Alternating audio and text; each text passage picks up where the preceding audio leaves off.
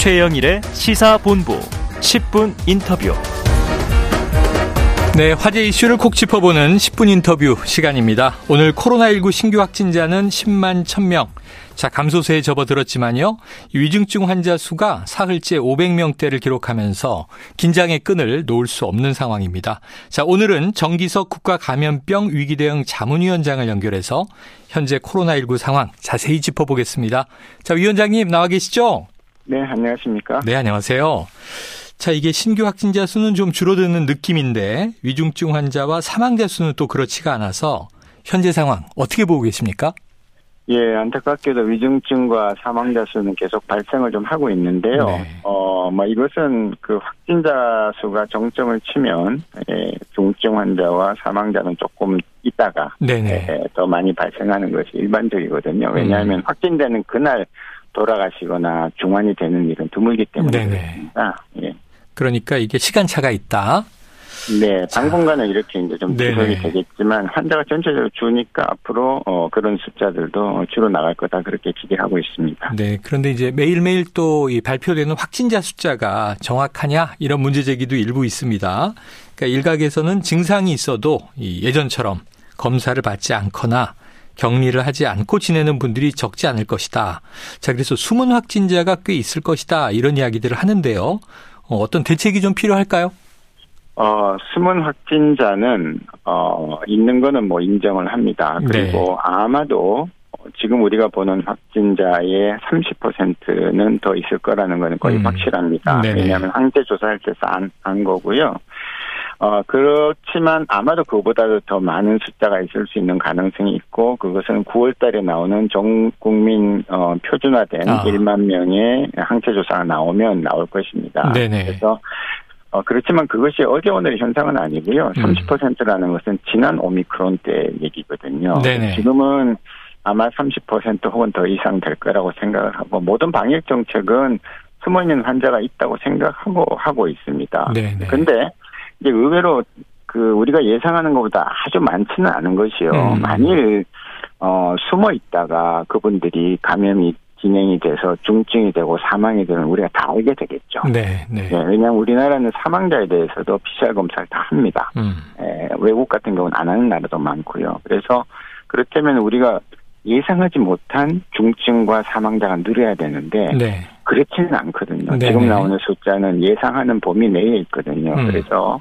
많은 사람들이 우려하듯이 숨어있는 감염자가 너무 많아서 어 이거를 관리를 해야 되지 않느냐라는 것은 아직까지는 어, 관리 범위 내에 있다 그렇게 네, 말씀드립니다. 알겠습니다. 자, 현재 우리 정부는요, 이 고위험군을 집중적으로 보호하는 이 표적 방역에 집중하고 있다. 이렇게 알고 있습니다. 자, 그럼 그렇다고 하는데도 이 위중증 환자와 사망자 수가 증가하는 이유는 어떤 게 있을까요? 아, 지금, 그래서요. 지금 위중증과 사망자 숫자가 나오는 것은 현재 우리가 알고 있는 치명률 0.05% 전후, 네네. 위중증 발생률 2배, 0.1% 범위 내에 있습니다. 음. 그래서 이 숫자는, 어, 여전히 예측하고 있던 숫자이고요. 네.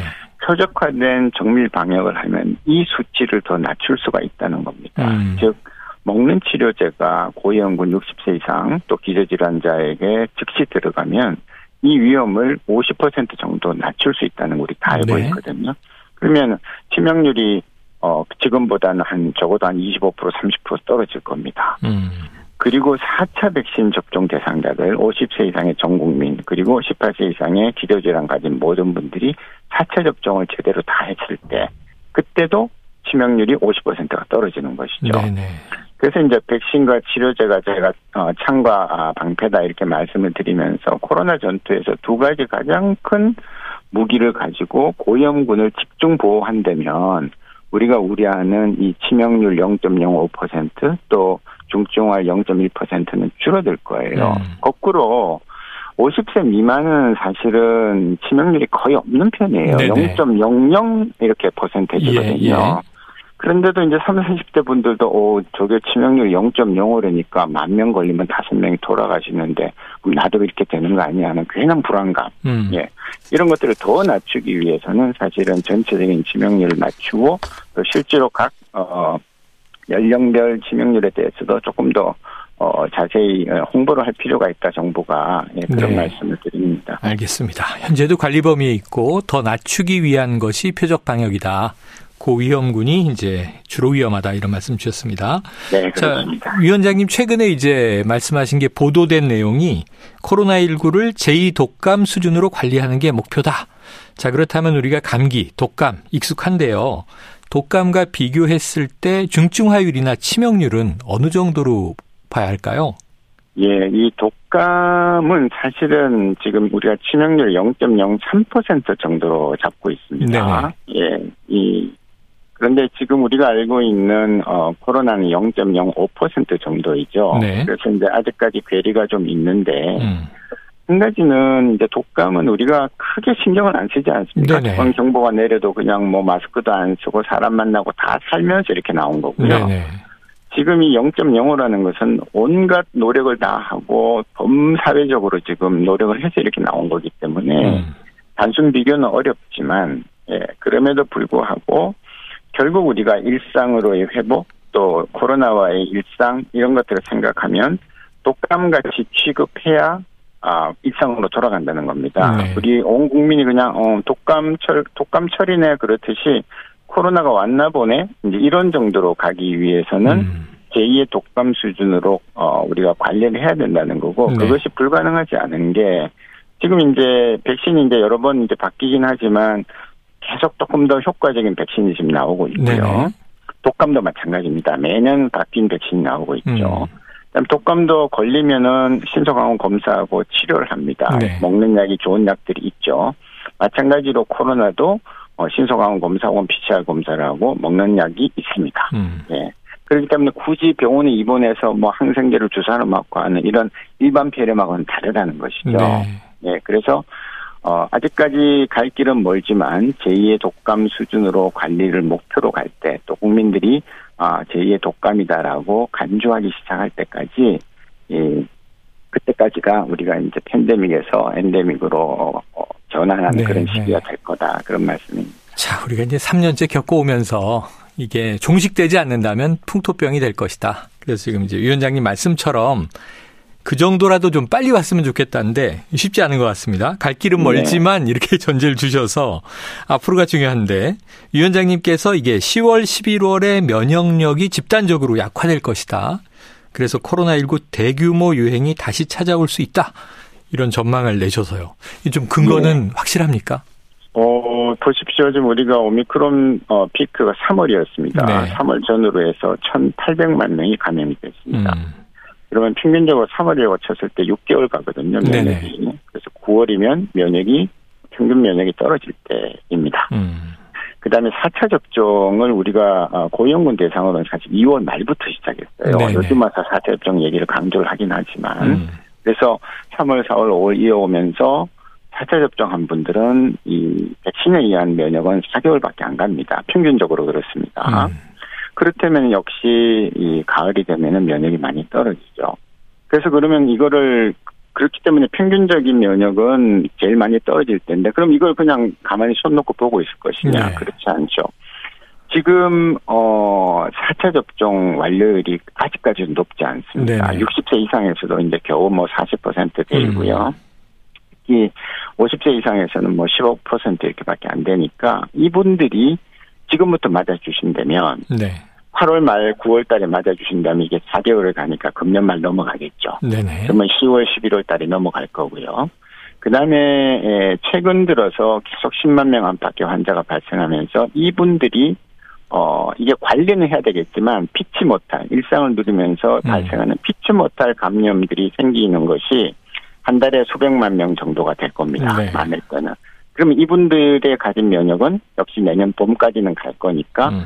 10월, 11월 때에 그 대폭발이 날 때 이분들의 면역이 이 있음으로 해서 그 대폭발의 숫자가 좀 줄어들 가능성이 있겠죠. 네네. 예, 그래서 걸리는 것은 우리가 어찌할 수 없지만 어 4차 면역 정도는 4차 접종 정도는 좀 적극적으로 한다면 네. 제가 우려하는 10월, 11월에 면역이 많이 떨어지긴 하겠지만 음. 반대로 또 면역을 막 얻고 계시는 분들이 계시니까 어 폭발적인 반응 그 환자 발생만 없으면 충분히 가능하거든요. 네. 대응이. 네. 그렇게 보고 있습니다. 현재 정부가 이제 50세 이상 고령층 그 4차 접종 중요성 말씀해 주셨고요.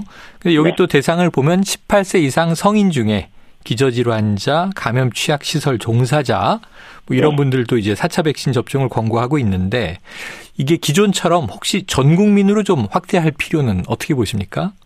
일단 4차 접종의 효과는 어 지금 정부에서 정한 그 나머지 분들 즉 50세 미만의 건강한 분들한테는 4차 접종을 해도 효과가 없습니다. 아, 왜냐하면 4차 접종을 해서 감염이 줄어드는 확률은 20%밖에 안 돼요. 아하, 네네. 그래서 4차 접종 받았는데 또 걸렸다. 그거는 걸릴 수밖에 없어요. 근데 왜 4차 접종을 하느냐? 음, 어, 역시 치명률과 중환자실로 실려가는 확률을 절반이나 줄일 수 있기 때문에 하는 건데요. 네네.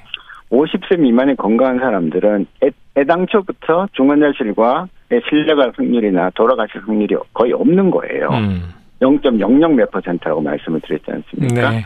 그렇기 때문에 굳이 부담되게 4차 접종을 할 필요가 없다는. 겁니다. 무슨 말씀인지 다만, 알겠습니다. 예, 다만 이제, 어, 이제 우리가 계량 백신이 나와서 그것이 매우 효과가 있다고 봤을 때는 네.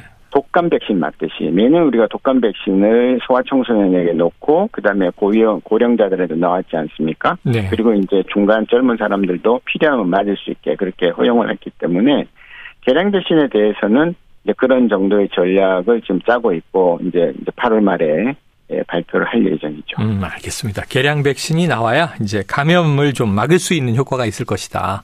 현재 백신은 주로 위중증화, 치명률을 관리하는데 이제 유효하다 이런 말씀이세요. 자, 지난 정부 때, 지난 정부 때입니다. 이 코로나19 백신 도입이 늦어졌던 것 관련해서 감사원에 이제 감사 하겠다 이런 내용이 보도가 됐죠. 네. 당시 네. 수급 불안 때문에 백신 접종 일정이 바뀌기도 하고 혼란이 있긴 했는데 자 전체적인 방역 시스템을 놓고 봤을 때 그 부분이 뭐 어떤 징계까지 논할 정도의 문제인가 어떻게 보고 계세요 전문가 입장에서 아, 제가 지- 지금까지 본부장 할 때 그때 메르스 때 일 때문에 이제 많이 주요한 그 정부 내 인사들이 징계를 받는 일이 생겼습니다. 네네. 정릉 청장도 징계를 받았죠. 음. 이건 매우 안타까웠고요. 어떤 정책을 할 때 그 실무 공무원이 이 그런 걸로 인해서 그 징계를 받는 거는 저는 좀 생각해 봐야 될 문제라고 네네. 생각합니다. 왜냐하면 정책 결정은 상당히 그 상부에서 이때까지 해왔기 때문에요. 음, 그것이 비록 어 전문가의 판단을 요하는 어떤 의료라든지 방역이라든지 이런 걸 할지라도 네. 이때까지 그 정부의 관리가 지난 정부뿐만 아니라 모든 정부가 사실은 권력의 핵심부에서 그런 결정을 해온 경우가 많기 때문에 네네. 그분들에게 원인을 요인을 물어볼 수는 있을지언정 음. 그거를 따라했던 그 묵묵히 따라하고 정말 네네. 고생 고생들 했던 공무원들한테 그 책임을 묻는다는 것은 네. 저는 제거해야 된다 이렇게 보고 있습니다. 알겠습니다. 그리고 더 나아가서 감사원이요 이번 감사를 통해서 앞으로 감염병 대응 과정에 대한 대안도 제시하겠다 이렇게 나오다 보니까 일각에서는 감사원이 이 방역 대안을 제시하는 게 맞느냐 이런 지적도 있습니다. 요건 또 어떻게 보십니까? 그 대안이 제가 지금 말씀드리는 그 실무자들의 어떤 그 감사 대상을 빼고 음, 그다음에 그런 어 특히 백신 결정이라는 것은 어 민간 전문가 단체를 민관 민관 전문가 단체를 구성해서 네. 그것이 심의 의결 능력이 있는 기구를 주- 어 구성해서 거기에다 맡기는 것을 공고한다. 이렇게 나오면 차라리 낫겠고요. 비전문가들이 어떤 그 권한을 바탕으로 해서 그냥 어 마구 그런 걸 행사하는 것은 음. 오히려 잘못된 거다. 이렇게 판단을 내려주시면 저는 감사원이 좋은 방향으로 가는 아, 거다. 가이드라인을 봅니다. 주셨네요.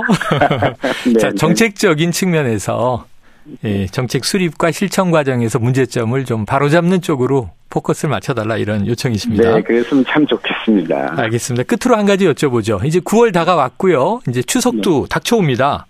아까 말씀하셨던 제2의 독감 수준, 좀 온전한 일상으로 가기까지 한 얼마 남았다고 보십니까? 어, 금년 겨울은 어쩔 수 없이 그냥 가야 되고요. 네. 겨울은 호흡기 바이러스의 계절입니다. 그리고 지금 호주나 남반구 쪽에서 겨울을 이미 몇 달 전에 지금 지나고 있는 나라에서 인플루엔자 굉장히 많아졌습니다. 독감이. 음, 이런 경우에는 우리나라는 금년에 독감도 올 거거든요. 음. 그래서 독감 예방주사 맞고 4차 접종 안 한 분들 맞고 철저히 준비를 한 다음에 어, 지금도 일상은 많이 누리고 계세요. 네. 엄격성 지수가 전 세계에서 우리가 제일 낮은 편에 속하거든요. 네네. 그렇지만 뭐 늘 말씀드리는 이제 뭐 마스크 실내 어, 마스크라든지 음. 방역 수칙 잘 지키는 거 그것만 좀 주의하시면서 지나가시면은 내년 봄쯤에는 다 같이 마스크 벗고 서로 얼굴 보면서 대화할 수 있는 날이 오지 않을까 그렇게 기대합니다. 네, 함께 기대해 보겠습니다. 위원장님 오늘 말씀 고맙습니다. 네, 감사합니다. 예, 지금까지 정기석 국가감염병 위기대응 자문위원장이었습니다.